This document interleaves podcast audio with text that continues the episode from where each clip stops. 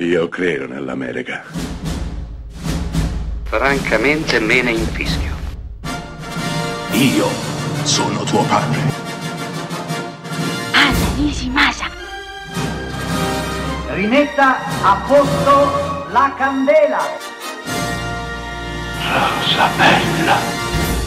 È il 1997 quando Kevin Smith, dopo il successo planetario di Clerks, decide di mettere in cantiere un film decisamente più posato, verrebbe da dire più normale, meno sperimentale, dal titolo In cerca di Amy. La storia è semplice, due giovani amici si stanno godendo il meritato successo raggiunto come creatori di un fumetto, un fumetto che è diventato culto, Blattman e Chronic. Un giorno incontrano una collega, fumettista anche lei, per la quale uno dei due subito dimostra interesse. Beh, i due inizieranno a frequentarsi, ma in maniera del tutto imprevista, Amy, questo il nome della ragazza, risulterà essere omosessuale. Beh, il, il, ragazzo sembra accontentarsi di un'amicizia, ma poi è più forte di lui, deve confessare il suo amore e questo ovviamente complicherà non di poco le cose. Come capite siamo dalle parti della rom-com, della commedia romantica,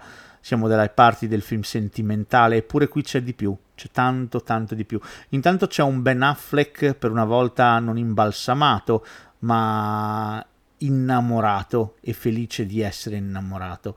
E poi c'è tutto l'amore che Kevin Smith prova per uh, i fumetti, per uh, il cinema. Ecco, In cerca di Amy è pieno di tutto questo, ma non solo. In cerca di Amy è anche un film romantico, un film d'amore, un film in cui una ragazza ha deciso di non precludersi metà dell'universo, ma di abbracciare tutto il mondo e di innamorarsi a prescindere o di un uomo o di una donna, per aumentare, così lei dice, le proprie chance di felicità. Ecco, fa, fa pensare la, la nonchalance con la quale Kevin Smith negli anni 90 raccontava questo tipo di storie, questo tipo di sessualità fluida che oggi ci sembra impensabile, ci sembra inarrivabile, eppure, eppure è la base della convivenza civile, perché no, anche dell'amore.